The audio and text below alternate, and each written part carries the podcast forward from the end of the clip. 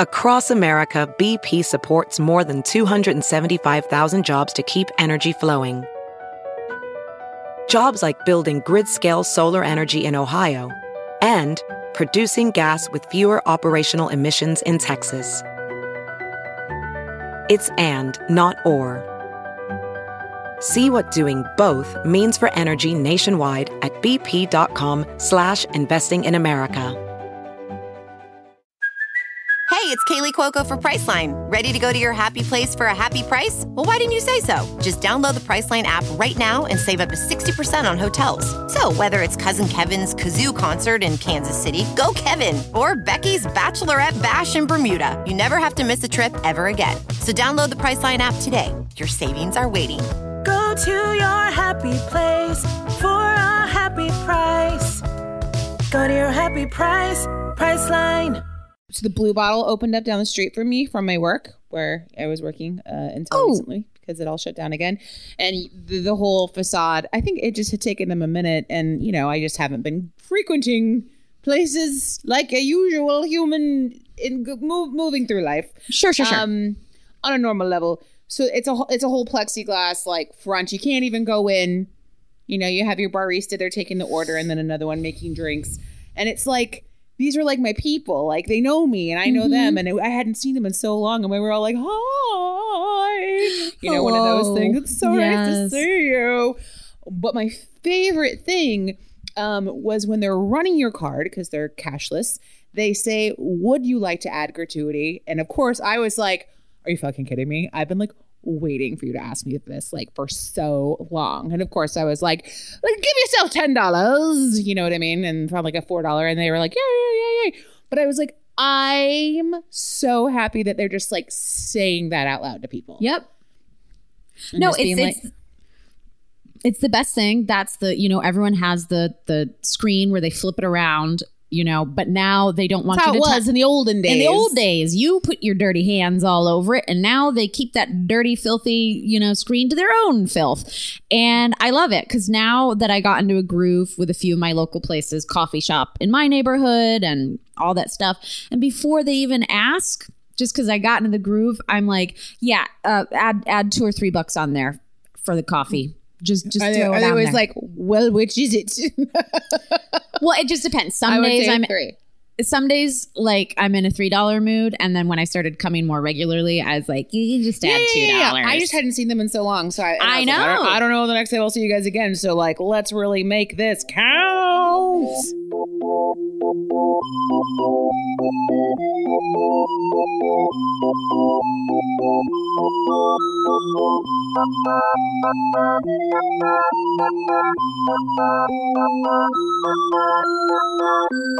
guys, well, welcome to Sidework Podcast. I am your host Andrea Wallace. and I'm your other host, Brooke Van Poplin, fresh out of teletherapy. That's nice. Yeah, you guys really just treat yourself, you know, at some point down the road. If you've got money for that teletherapy, in some cases, it's uh, cheaper than traditional therapy. And there's a study that came out saying how the pandemic has forced a bunch of people into doing, you know, chat rooms with their therapist and they don't want to go back. They don't want to go back to the old ways. They like the feeling of being able to just like FaceTime and kind of get right to the point and you know, I'm I'm I'm with you because like you can totally do therapy in your pajamas with a pint of ice cream on your stomach and just like completely just be like I need all these things because when you go to your session in person sometimes I you like put a need- you put a facade on, right? you put a facade on and it's like you just Uh-huh. need to see me in my horrible brain space for it's real kind of great, I think, to be like, oh, oh, now I'm de- I'm diving deeper. You've exposed yourself in other ways. Like that's actually, I I mean, now is I- the time for transparency, man. It really is. I feel that much more comfortable already on my couch with my dogs on my lap to just lose my shit. You know, because I'm in my safe space and we get more work done. She's also, my therapist is also like, you own so many sweatshirts. but, you know, That's a weird thing to say. Well, I know, Are, but sweatshirts are fashionable and, and like in. I used So, to, I used I mean, to I'm look not a little nicer. against it. I just think it's funny. Like, why would a therapist ever judge your fashion choices unless She's not course- judging. She's just like, you own Okay. so many sweatshirts. Oh, like in a positive way. Yeah.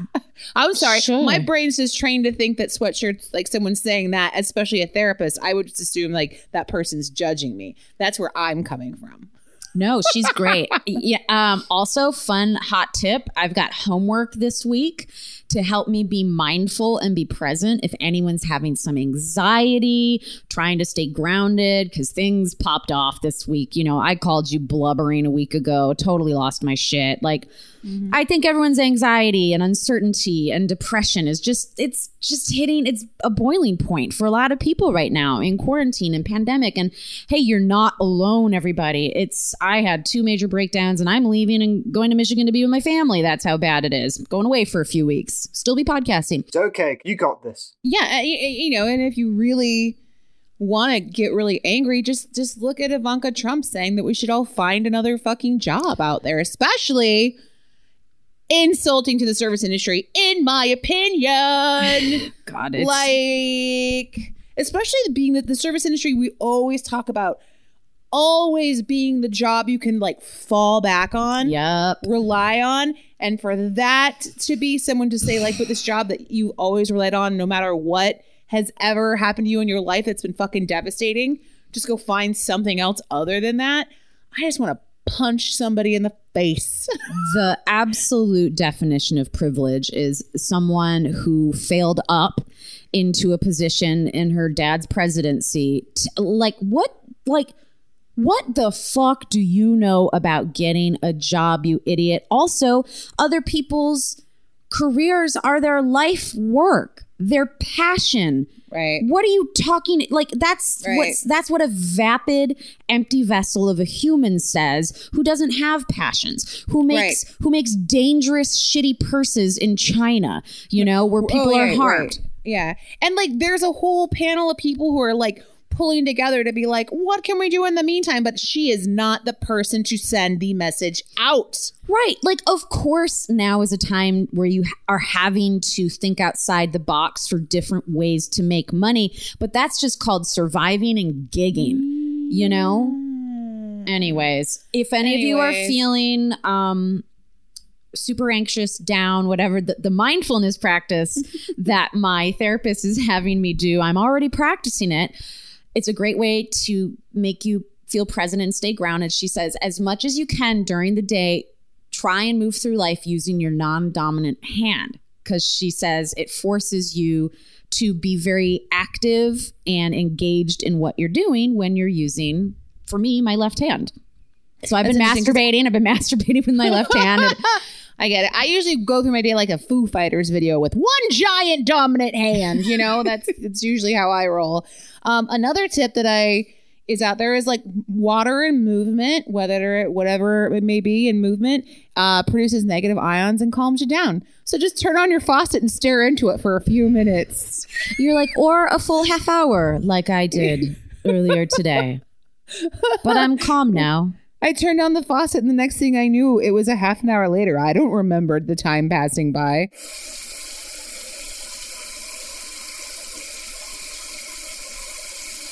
Oh my god. Well, should we get into some fucking headlines, Brooke? Let's. I've been waiting. I've been waiting to talk about Sqirl. All right. So, fresh hot headline been the talk of the pandemic town here in Los Angeles. There is this local eatery that is beloved, even though I've had issues with it. The ent- I've never liked it. It's this place called Sqirl. Right. It's like breakfast, lunch haven, hipster, fucking Silver Lake goodness, realness. Um, I- I first of all, okay, your that's your description. My description is overpriced garbage food that you eat on a garbage sidewalk, and none of your garbagey pots of weird food come out at the same time, and it's like eighty dollars for like your portion of brunch, and it's not even the kind where you get waited on. You wait in line. Walk up to the register and take a number and sit on an overturned milk cart on dirty ass Virgil, the Virgil Street. That's a horrible street. It's a bad street. You do not like. Right. I mean, basically, that's what you're. I mean, one of your favorite bars is across the street. So you're saying you just don't want to eat out on the street. It's more. Oh, you saying. sure don't. You want to be safely tucked indoors somewhere. Mm-hmm.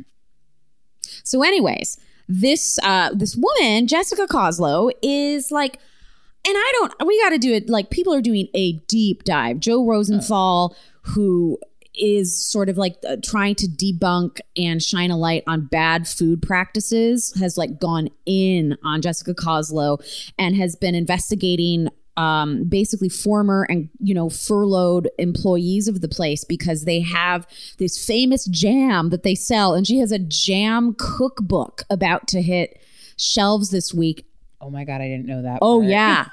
The timing of this is unbelievable, but everyone's been ratting her out that she has had and kept on purpose an illegal cooking prep and workspace that was purposely hid from the Food and Drug Administration. And when the health inspectors came through, they would seal it off with a garbage bag on the inside so no light could crack through the door. And she would lock employees in the unventilated space to hide the secret prep room.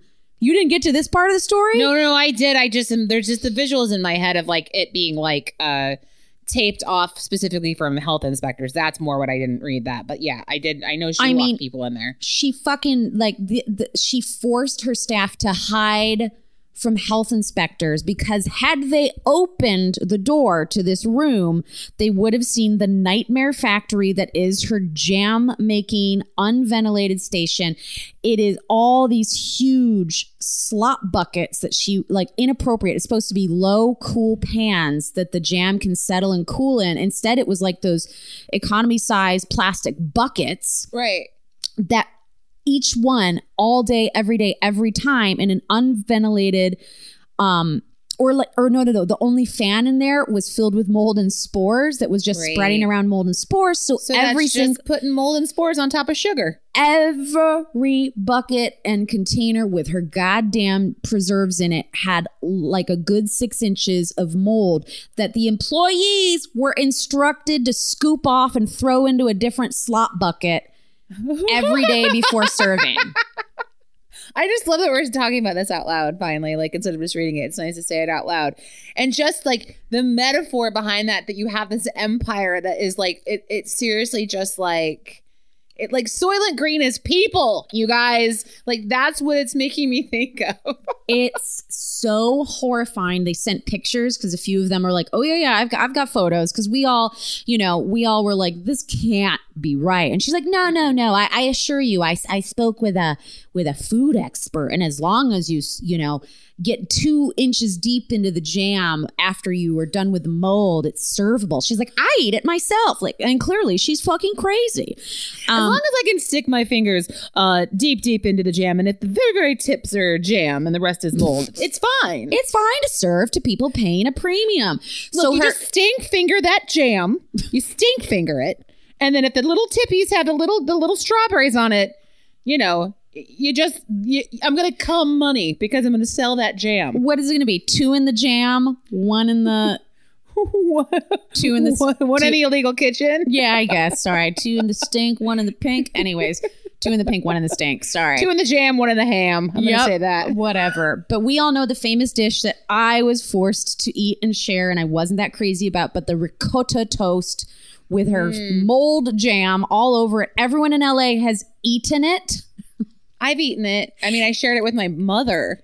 Oh sake. Oh God, we've all eaten her mold jam. And so the big thing is that she packaged and bottled and people came from all around and it was sold in other stores. Oh, the, yeah. The minute you open this preserves or even before you opened it, people were like, my jam molded immediately because all these reviews are coming in from super dissatisfied customers. Can I ask you a question? Have you ever had a jar of jelly or preserves mold on you?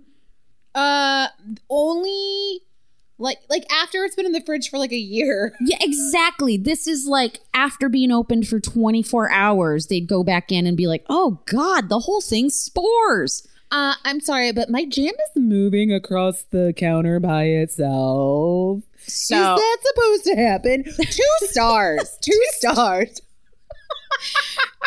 it's moving by itself and it's getting bigger as it collects and eats different things on the countertop. Oh my Um, so she's on blast all over LA. Everyone is coming down on Sqirl and Jessica Koslow, and she like hit back like I consulted a health expert who knew about mold. This guy, this guy hit back. He's like, I don't know who that is. I didn't talk to that crazy bitch. So oh she's like making up lies, and he's like, it's actually extra dangerous to eat and consume mold in a gelatinous form. Right. Right. it's like concentrated.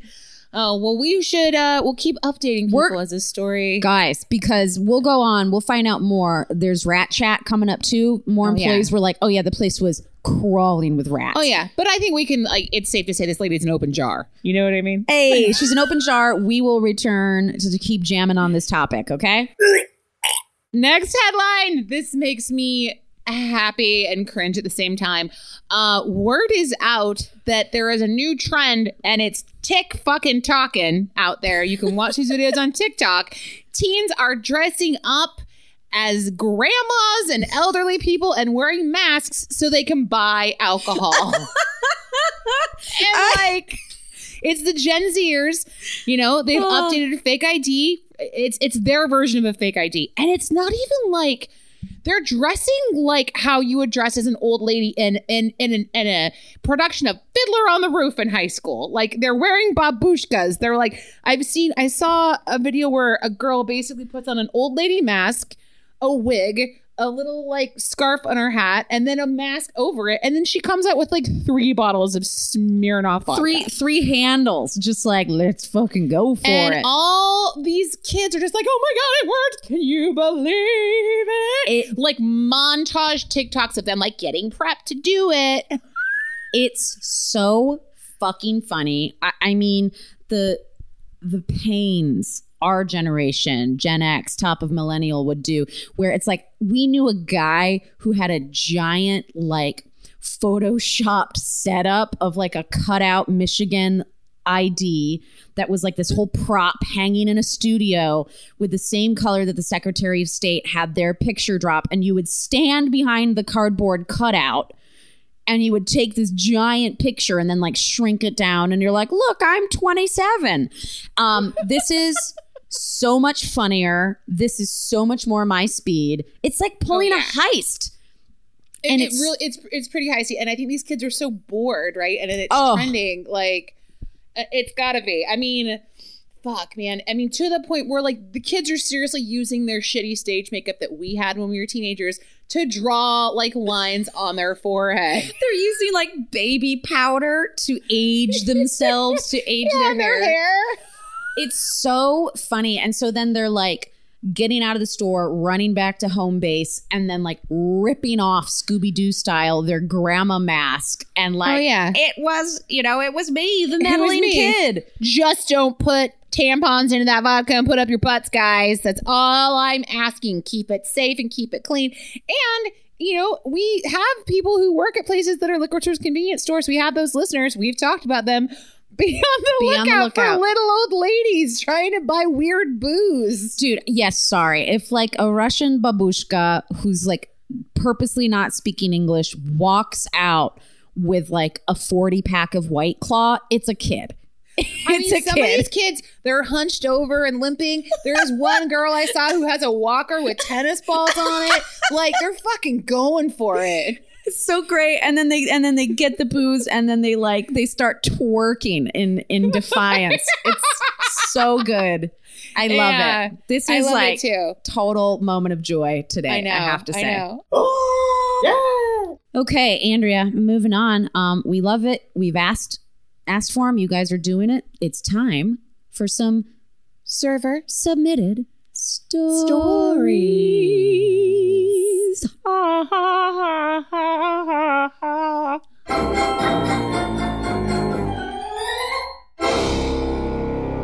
All right, guys.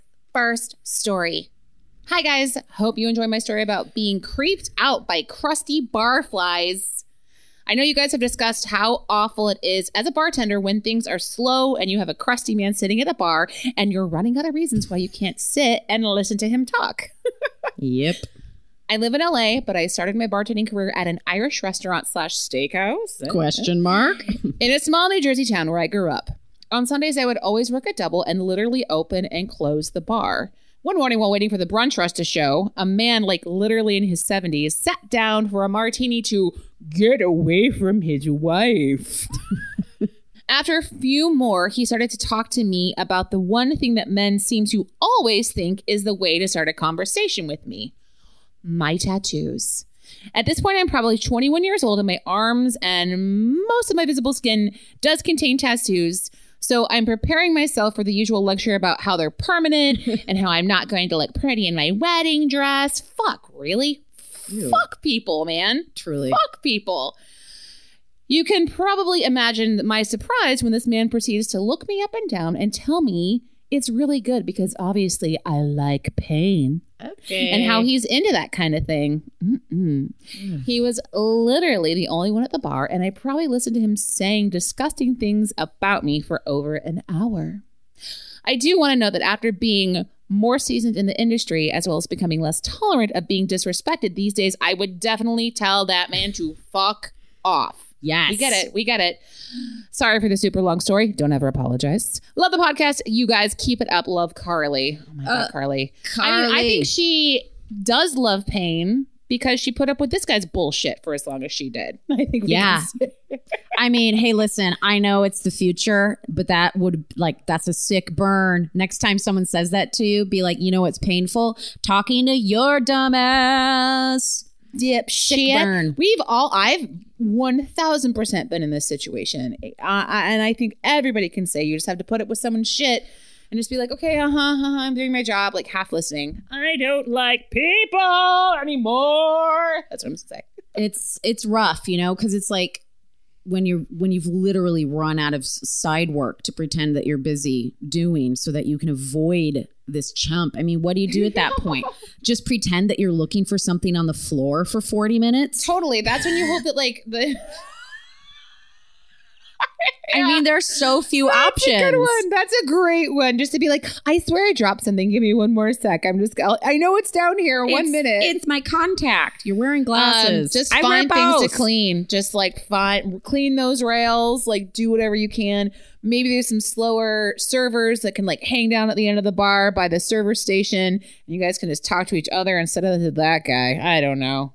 Fucking Ben. Anyway, Ugh. Carly, thank you for sending that our way. We're glad you're older, wiser, and not down with taking anyone's shit anymore. Leave me alone.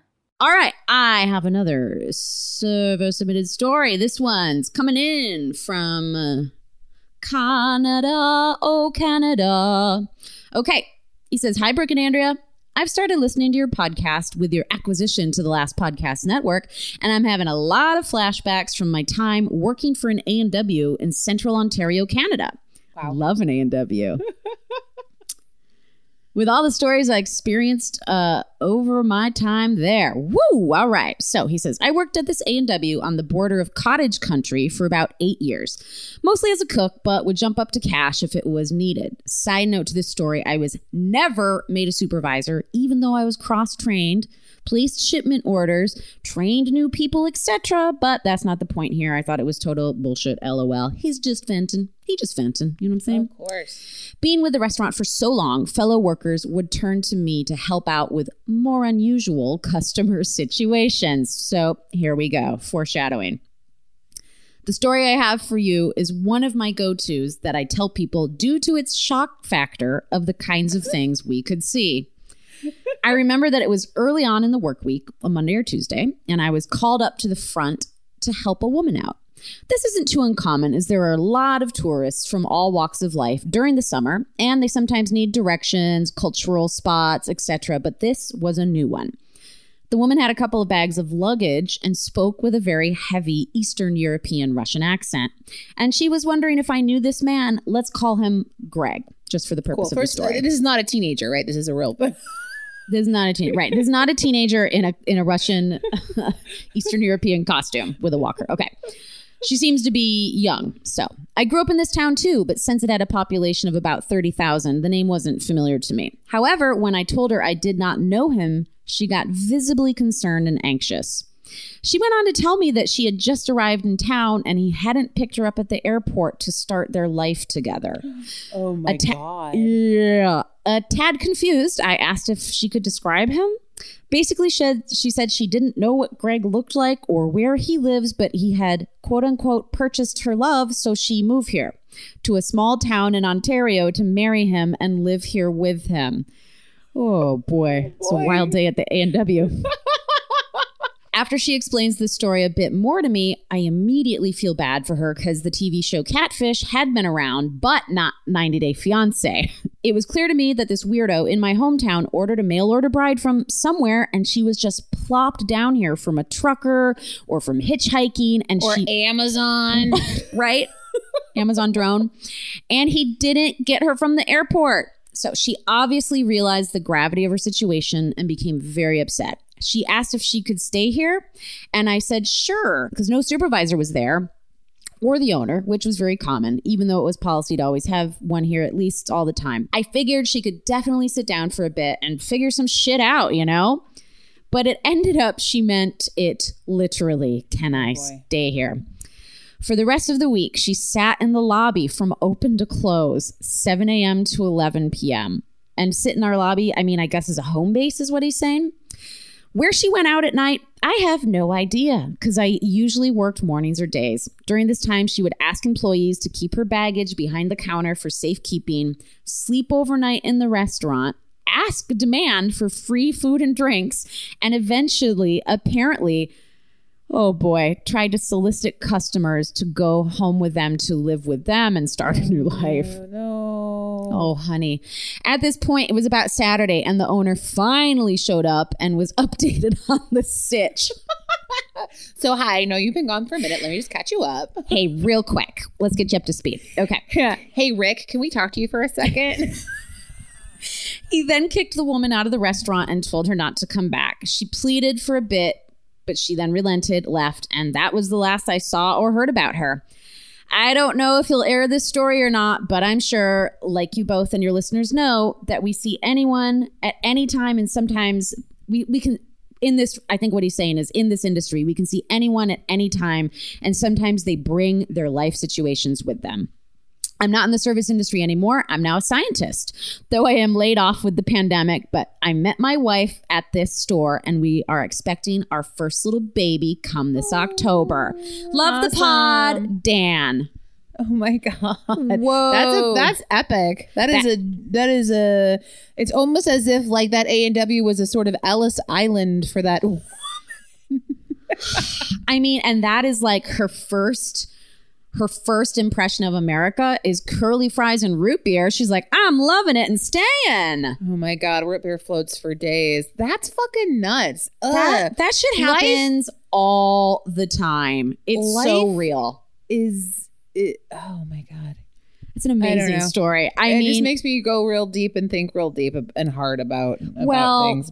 there are a lot seedier things to unpack uh, beneath that story, which we're not going to do because we're going to stay on the lighthearted nature of it and Always. hope and hope that she's thriving in America I'm right sure. now. I certainly hope that she got that new life and that she is fucking killing it Yes, up yes, there yes. in Canada. Yeah. Um, well, you guys, we've you know we love these stories. Like they're just never the same. They're so wildly different because we love hearing from all of you all over the world, all over America, all different kinds of service industry jobs. The stories rule. We want to hear from you, anything and everything. So send us an email, sideworkpod at gmail.com, and we'll read it on air. yeah, you guys, let's vent. And we all know it's going to be a lot more venting than Sqirl's hidden fridge. Oh, sick burn. Thank you.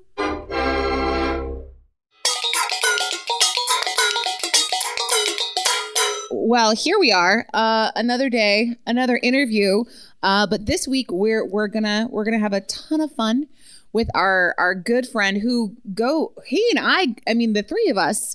We go as far back, Brooke, as you and I go. We do. You know? No, I know, because yeah, Um, th- there's a lot of crossover Yeah. over the years. There's a lot of cross pollination in the early 2000s improv comedy scene with out of work comedians. like Yeah. me. You guys, that's Dunbar Dicks That's that's dun that's Dunbar Dicks You're hearing Dunbar Dunbar Dicks is our guest. Sorry, I didn't mean to screw up the format, but you know, I'm like a Oh, grenade. You just it's throw it into a room and close your eyes and hope everybody He's dies. like, was that my cue to start talking? Um, Dunbar, welcome to Sidework Podcast. Hey, thanks for having me. I'm a huge fan, uh, longtime listener, first time caller, and uh, I'm excited to be on. We know each other, Dunbar, all of us through the improv community and comedy Yeah. community in Chicago. Mm-hmm. Um, so you and first of all, like everyone on the show who who we interview have service industry experience, Mm-hmm. correct? Yes. Would you like to give us a sampling of that time in your life? Well, I have a very uh, condensed, w- would you say, service industry experience through failure. Um, I did work uh, a few times in, um, uh, like in college and in high school. There were always these odd jobs that were like, you know, uh, work at the sandwich shop and make for you know a weekend when there's heavy overflow and like make money. So I would take orders and and help kind of expedite the line and stuff like that. And then um, one of my first jobs out of college as a as a uh, song and dance man uh, in my youth. I was just trying my very damnedest to like get on stage, and I auditioned for a uh, dinner theater Christmas show. So it was seasonal. It was like Thanksgiving to like a week after New Year's, and it was like a. I'm Chris- trying to think that time. That time, it's like Nathan Lane had cornered the market when it came to there, like. there were not there was no uh, there were no uh, opportunities for uh, tap dancing dudes with uh, big asses and uh, and I got a job I had never really like honestly waited tables like I had never like taken somebody's order getting it to the kitchen and then picked up a giant tray of food and like carried it over and served people I'd always done it like incremental like in stages. Like i would do like i would take the order and expedite or i would like maybe like bring out a drink or two and i like bar backed a couple of times uh, in college. And uh, this time i was like doing the whole shebang and i was terrified. And i was primarily terrified because this the dinner theater you were performing and also s- serving uh, yeah, I did that once. oh my god dude what a nightmare It's and, weird. is- that is Yeah. beyond wild. It's a to lot. me. and you gotta fucking come out at intermission and hand out the checks Yeah. And you do. like- you have to break the wall. You have to break the fourth wall and also be a server. Yeah. Not just the entertainment. and they're like, uh, "We really loved your rendition of "Baby It's Cold Outside." Here's a two dollar tip." And uh, the uh, also true. and uh, uh, I remember a few things, but the thing that made me really nervous is like, and I don't know if you guys have worked at restaurants like this, but the restaurant had like seven, uh, what must have been in my mind, like seven foot wide diameter trays to carry They're- the food at. They were fucking like. It was. I felt like Atlas lifting the world, lifting those trays. Yeah.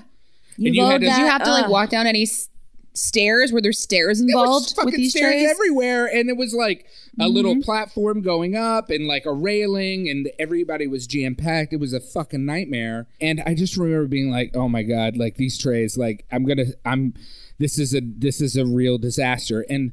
Um, I just remember being like totally overwhelmed and also trying to get ready for my show.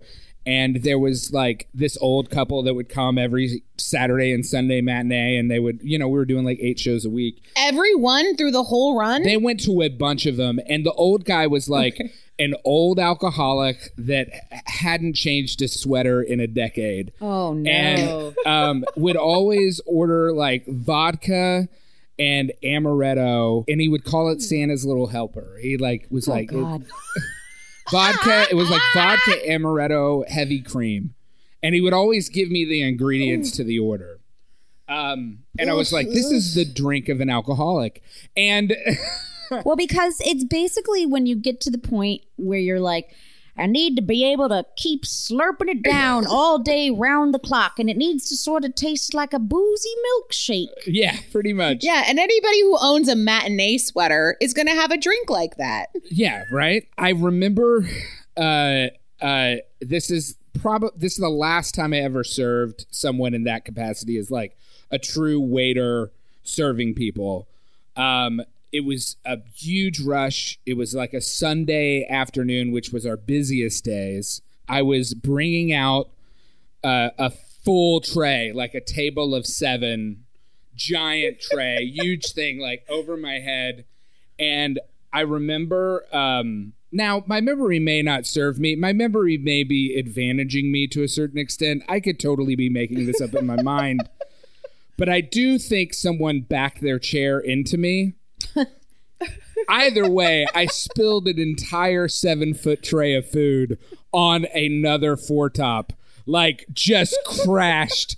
Bam! Tsh, Like, it slid like skiers sliding down a mountain straight it- into their And then you had to like. They had their you own had to fucking food. go on Yeah. stage. I was like, here's some extra. They had their own food already on the table, which made everything worse. So it was like, I ruined like two full orders, full orders, like 10 minutes before the show was supposed to start. Oh my god! And it was just and like- and then and then you go on stage and you perform and everybody's like, "Fuck this guy." Yeah, at least I two. hate this character. this Christmas revue is ruined.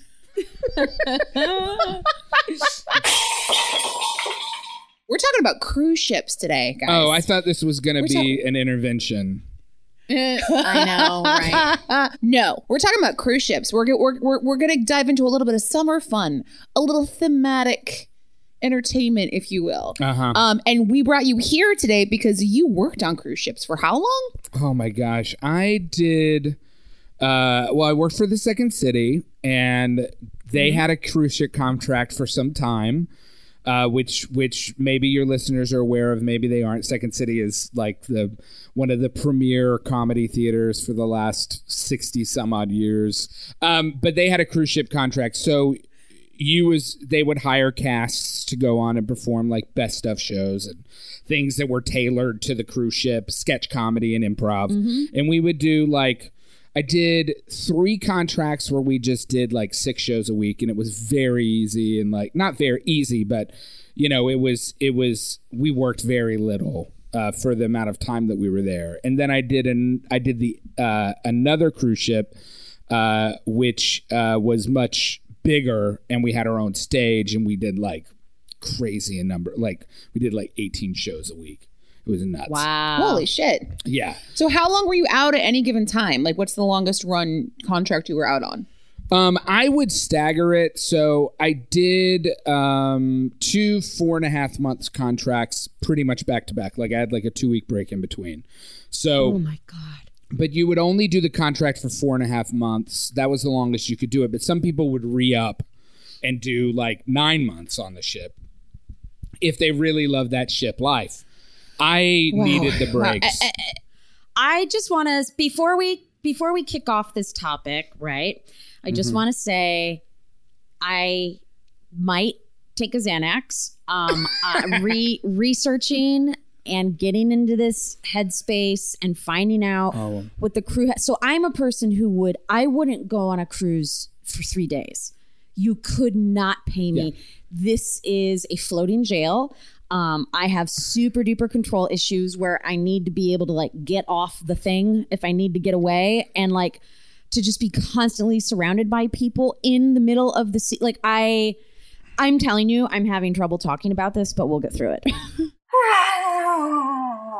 One of the things that I found really weird on the cruise ships, and maybe this is unique to me because I'm kind of a weird sci fi nerd, maybe not, but it felt very much like once the ship departed, everything outside of the perimeter of the ship was like instant death.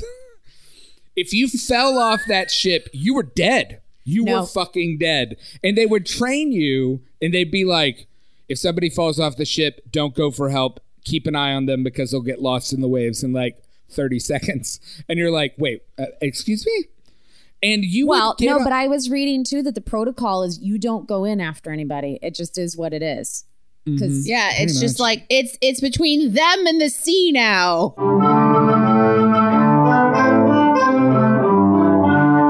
You know, obviously we're here to talk about what it's like to work right. on one of these ships, specifically in the it, being in the food and beverage industry. But I mean, everything's kind of everybody has multiple jobs, so I think everybody kind of does everything. Um, Yeah, every ship is different. There was definitely we were performers, so we right, had so like you had it easier. yeah, and at Second City because we were contracted performers, we didn't work for the cruise line. We worked for Second Right. City and got paid out of Chicago. We had it even right. easier. So so your privileges were better, right? So let's let's like let's get into it. Let's Okay. like get rolling. Sure. Brooke, buckle up. put on a life preserver, put on a flotation device. Let's fucking dive in. You know, so that's the thing. Is it a dream job or is it a hurricane of terror? And just off the top of my head, I mean, here's all the different businesses that we've done specific episodes on on this floating ship. Fine dining, casual dining, fast food, bars everywhere, coffee shops, mm-hmm. buffets, mm-hmm. casinos, spas. Like it's a city. It's a whole city and everybody relies on tips. So uh, uh you have all the servers, all the bartenders, your your stewards that attend to just your cabin, and everybody relies on tipping, right? Because obviously they're underpaid, um, just like every other service industry job. So tipping specifically, um, you can tack on the gratuity when you get your bundle, or you can opt out of that and just assume you're going to tip somebody, you know, at the end, tip all your people, but some people don't. So let's start with that, huh? I feel like by the end of this conversation, we're just going to see the top of Brooke's head in the Zoom call. She's gonna- Brooke is slowly slinking into her bed right now. Oh, I have to lay down for this episode. Well, to A- Andrea, to answer your original question of it's either a dream job or a nightmare job, it depends on how bad the thing at home you're running from is. Wow. I listen, okay, it there is there are people there who don't make tips. And Right. and you and I think the assumption that everybody makes especially when you're working on the ship and you go on the ship is like most of the people who are in the service industry especially but you see working on the ship are from other countries. Yes. You're, Right. You're, you're assuming that they're making low wages because they it's good wages to them. That is not true. Um, and- Right. And, most of the time, they are sending the money home. yeah. Oh no, I would assume that this is all totally true. Yeah. Um, there's there's there are deep Reddit threads on working on a cruise ship. I suggest and encourage everybody go onto Reddit. Um, but a, a few things, you know, especially dealing with the type of people. This Reddit thread said you deal with three: newlyweds, overfeds, and soon to be deads. So tipping policies vary from line to line, um, but currently, generally speaking, mainstream U.S.-based cruise lines automatically add gratuities about fourteen to fifteen dollars per day per person onto your bill, and then these tips are divided amongst uh, amongst dining staff, waiters, assistant waiters, head waiters, and housekeeping. So you know, again, like I said, you can opt out of this, um, or they will. But but people fucking know, like the people that do these jobs know if you've already tacked it on or they know if, if you're not tipping them every single day you're not gonna you're gonna get subpar service you know Um, in terms of like the service industry and staff, and you know, who know I mean, this could be offensive to some people. I, I don't think it is, uh, but what do I know? Um, on the ship, there was a term that was used uh, to describe the people who really ran the ship, the people who like cleaned up everything and dealt with the serving staff. And on our ship and on the cruise line that we were on, they were called the Filipino Mafia. They ran the whole thing, and you were in the Filipino Mafia, in with them, or you were out with them and you knew it. Because Wow. your toilet wouldn't get services if it got clogged, your room wouldn't get cleaned, your service would be terrible. Like they knew if you were an entertainer or a crew member that like caused shit or made things bad for them, like there were repercussions to that because you were crew. Sometimes your orders would get screwed up. I'll tell this story. Um, there was a guy who was on the ships that we knew, and uh, I'm being very cautious. Okay. And um, he was sick and called room service from crew quarters because we were staying in captain cabins on the on the on the lower decks. and and called and uh, made a room service order, and it took a little while to get there because it was dinner time and we are a low priority.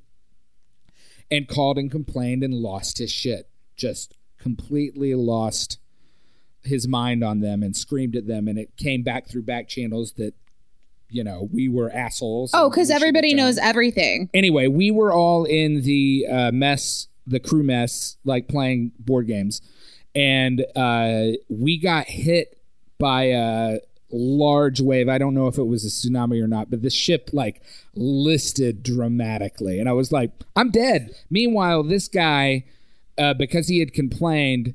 Uh, had a clogged toilet in his room for about a week and his TV wasn't bolted down to the desk, and he was trying to get that fixed, and they just weren't doing it. So when the ship listed, all of that bile just came out of the toilet and spilled over and into his room.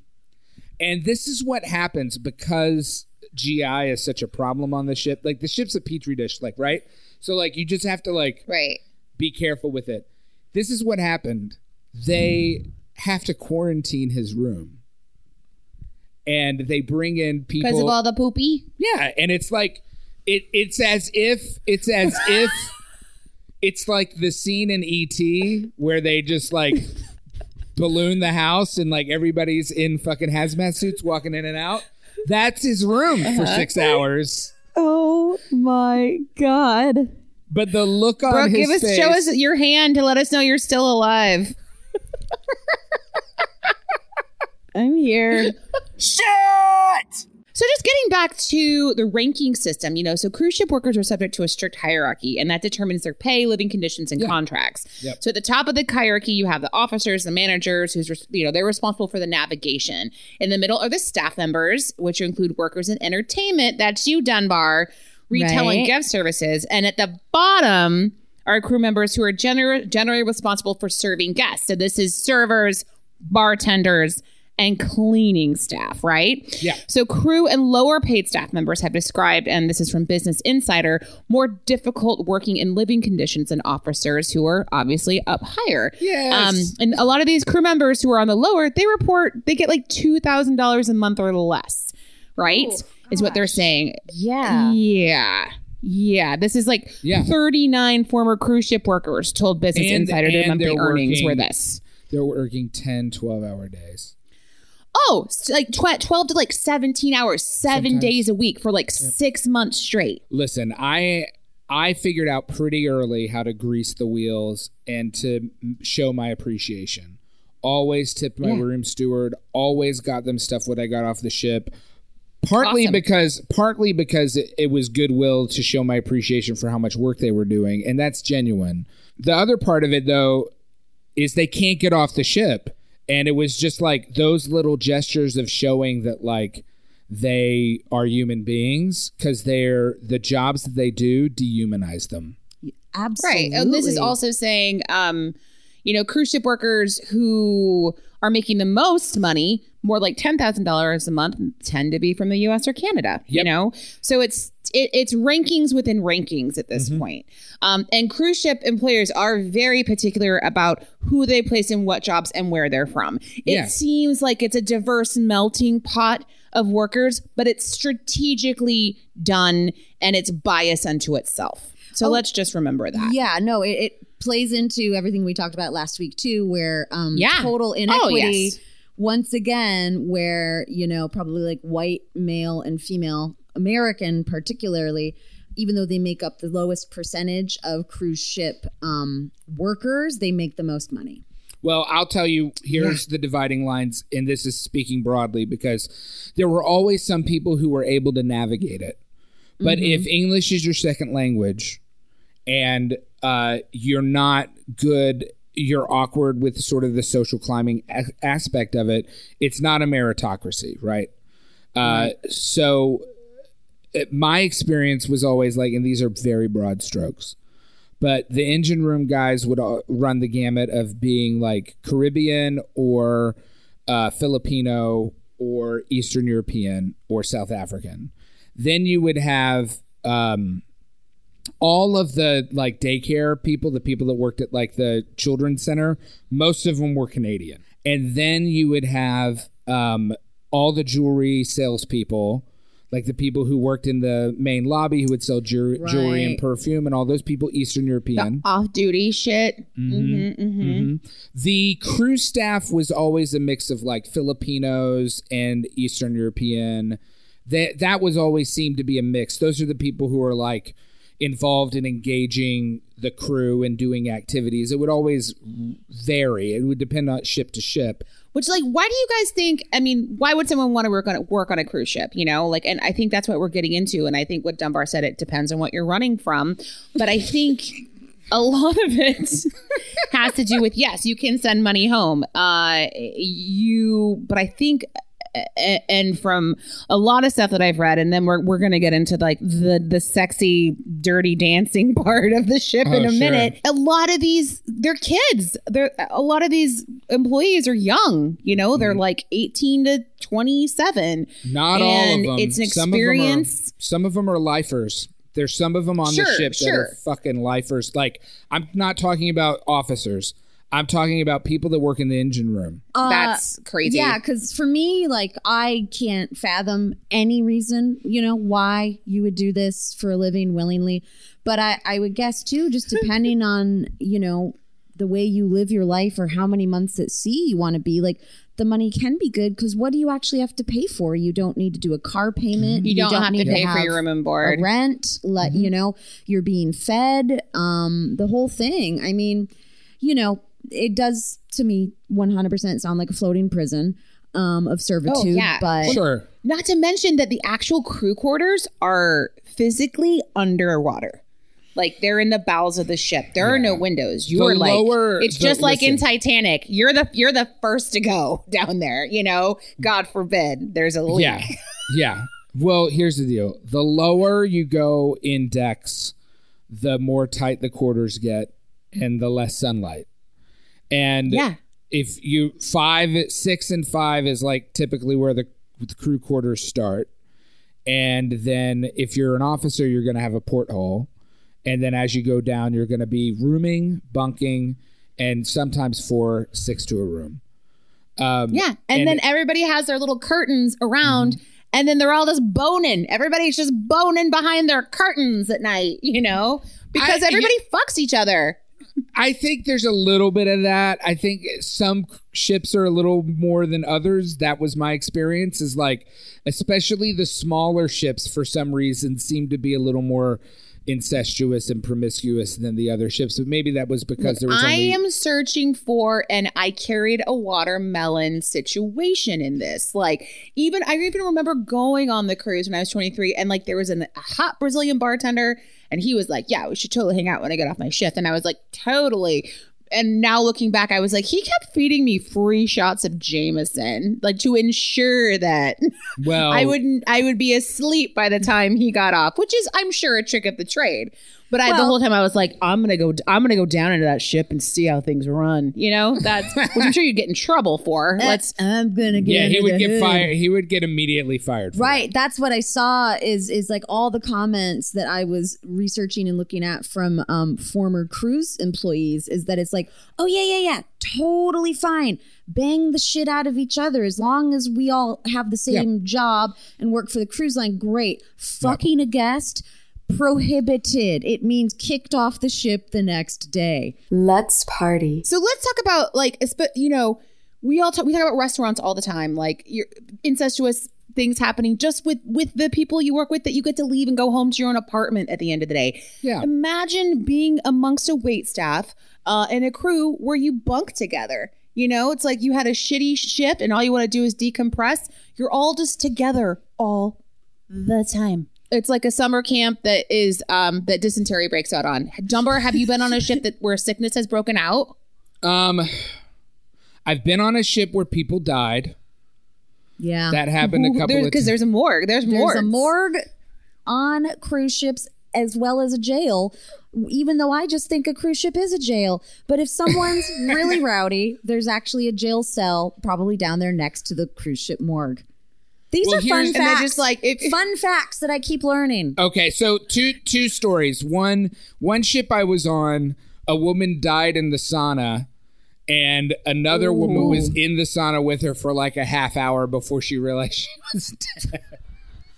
Oh no! Oh no! on vacation. They were on vacation.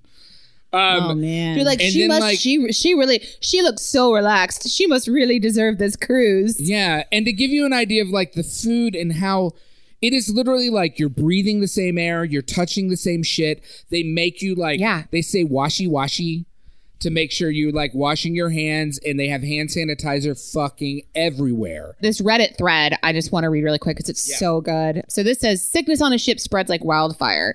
Uh, there was a time where there was an outbreak of passengers and the crew to what they you know they'd call it a cold a code brown is what she's saying. Or GI Norwalk virus. Yes. Basically, it's a stomach flu, right? Um, so they had to go to silver service, which means they had to saran wrap the buffet and had to serve the passengers from buffet lines. And they also had these bubble sanitizers they made each person use before they entered the area. So, you know, washy washy. There was a man that got so mad that he stuck his hand through the saran wrap and grabbed the food with his hands. Oh yeah. In the restaurants, we had to serve everyone with gloves and everyone had to use plastic silverware for two weeks. Like, I mean, can you imagine if this just happened? You're on a 14 day cruise, the poopy virus breaks out right when you get on it, and then for two weeks, you just have to deal with this. If only our country took it as seriously as the cruise ship industry takes diarrhea, we'd be in much better shape. we It really was- would. things transfer so quickly, so quickly on the ships. It is like if somebody's sick, it ping ping pongs across the ship, and you were forced into lockdown. And then people Yes. will lie about it because they don't want to be locked in their room for two weeks. Um, and it, it it's dirty passengers. People don't wash their hands after they go to the bathroom. We've talked about this over No. and over again. Men Yeah, are and some I'm sure of the pe- biggest people offenders. aren't wiping their ass, and they're getting in these pools, and it's just it's everywhere. Yeah. and they're getting in these Just- I okay. A passenger got kicked off one of the ships I was on. Okay, there was a phantom. There was in the pool deck. There's showers, and someone for about a few days. The rumors were someone shitting in the showers on the pool deck and leaving them there. And and you, I mean, I swear to God, it's like Sodom and Gomorrah the people get on the ship and their idea one everybody is another race than you are for the most part or, or english is a second language. So i think subconsciously talking about the age of privilege people just take people down a couple of notches in terms of their humanity already. Yeah, you get on the ship and this person like somebody was phantom shitting in the showers on the pool deck. And they finally caught the guy and like immediately kicked him off. Um but one time i did a cruise ship that poured out of louisiana and that was like party fucking city and i saw a girl a girl like a college aged girl squat and take a poop in the hallway of the cruise ship like in the middle of the goddamn hallway at like 3 a.m there's no rules. I was going to say we discussed talking about this as a topic, and then like BuzzFeed within minutes posted an article about animalistic behavior on cruise ships. And I mean, Oh it's just God. so it's just like you are you are literally in uncharted waters where there are no laws. Like American law doesn't apply anymore. Mm-hmm. Like you can do this. That's the time to murder somebody. You know, I don't know if Well, there's it ship law, but yeah people get murdered Well, I, and I think if you're a listener or someone who is in the service industry or or looking to get a job like this, and you say, "Wow, what a great for me to way for me to see the world," yeah, a lot of people do say that. They say, "I did contract after contract, and I got to see like pretty much every con- continent except for Antarctica." But the bullshit I had to put up with in the meantime, you know, which outweighs which, like the fact that you had to like quarantine in a in a shit box for two weeks to be able to dog sled in Alaska basically for free. Which which is heavier for you? You know what I mean? What better memory are you gonna have? Here's my thing, and I, uh, it's like imagine I'm a newbie, and I am going to get a tour by Dunbar, and Dunbar shows me the ropes. I just foresee it as like the Mean Girls cafeteria. Like, here's this table that who's these people, and all the different cliques involved, and I'm sure it's There's a little bit of there's a there's definitely it's like it's high school to high school, right? Every ship has its own thing, and it's perpetuated from the people that were there before, right? And it goes through Totally. cycles. Uh, sometimes you're on a party ship and it's super fun. Sometimes you're on a ship that's really quiet. I think that like the one thing is is if you want to work, if you want to have somebody pay you to travel, but no, there's not a lot of upward mobility, and you're and you're probably not going to leave with a ton of cash in your hand. Although if you're really smart and you save your money, you can. Um, it may be worth it to do it, and I think that's the reason why a lot of people do it. You are not that protected when you're there. If you have a heart attack, you're toast. If you fall off that ship, you're dead. If you go ziplining and fall and break your leg, they're going to leave you there. If you get caught smoking pot, if you get caught smoking pot on the cruise ship or having any drug paraphernalia, they will dump you at the next port and have you arrested by the local authorities. Like you are not you are not protected in in the way Don't that, mess up. Yeah. you're you're in prison, but there's still you can't mess up in this prison, or you'll really get sent to a real prison someplace else. Is basically what you're saying. Yes. and like that that has happened, but also like know that like I always just got the sense and this is maybe unfair and there were definitely people that loved cruise ship life and like made a life out of it, which I just couldn't do. I, I just don't understand how you can be away from your friends and family that much. Um, but uh the most of the people there it felt like it was like a smash and grab. Okay i'm take i'm accepting the risk. I am getting as much out of this as i possibly can. And some of the jobs are really great. You get to leave the ship. You get to go to the beach. But if you're working below decks below below decks like in the lower lower decks you're not and and Totally. and, and I think even look, if cruise ships are your thing and you want to go on a cruise ship and you love cruise ships, and I'm certain there are people out there that really do, uh, be super mindful and respectful of the people that are working there because they they I guarantee you they are working harder than you've ever worked in your life. I think that's I think that's sound advice. And I think I think I think that's a good place to wrap it because Ooh. holy I think we could just keep going and then Brooke would be uh inverted into her mattress eventually. and not but I mean, you know, like Dunbar said, you guys, this is um fuck. There's a lot to unpack at a cruise ship. So I mean, if you guys are still into it, go to summer camp, be a server. Good luck to you. But other than that, I hope I feel like we learned a lot today, Brooke. oh, for sure. Uh, and also, the, always the takeaways are anytime you listen to this podcast, uh, you as servers, we don't have to remind you, but for some of you who listen who don't work in the service industry, tip, tip, tip, tip, tip. If you're ever on a cruise again sometime in the near future, especially in this new world of COVID, oh my oh, God, yes. you know, Yeah. just keep keep that tip coming, keep it flowing, help Tip these that people. shit. Tip that Twen- ship. Yeah. Twenty percent. Don't be a dick. percent. Thirty You gotta percent. tip. Forty mm-hmm. percent. just like piles of just just bring a stack of a hundred dollar bills and start fucking passing them out like it's your last day on earth. I mean, that's what I think, you know. Because on a cruise ship, it just might be your last day on earth. I think is what we're getting. I think that's the point. Oh man, uh, thanks for talking to us today, Dunbar. I'm sure you have a million stories we didn't hear, but maybe we'll have you back again, and uh, we'll brace Brooke. Brooke will have to prep herself before we do this again. But I have to, I'll have to take a Dramamine to fucking do this topic again. You'll have to wear one of those Sea-Bands on your wrist. All right. Well, you guys, uh, thank you so much for listening to Sidework Podcast. Again, if you haven't already, please like, subscribe, leave us a glowing review. Uh, check out all the other shows on Last Podcast Network. They're so amazing. Yeah. Uh, and Brooke, you know what we say uh, at the end of every episode, right? yeah, that's right. Godspeed and good ship. Just kidding. We say Godspeed. and good tips. But God, also good ship, and also good shits on ships, and then tips. Oh But boy, this is a lot, sure you that- guys. Make sure that you shit in the toilet.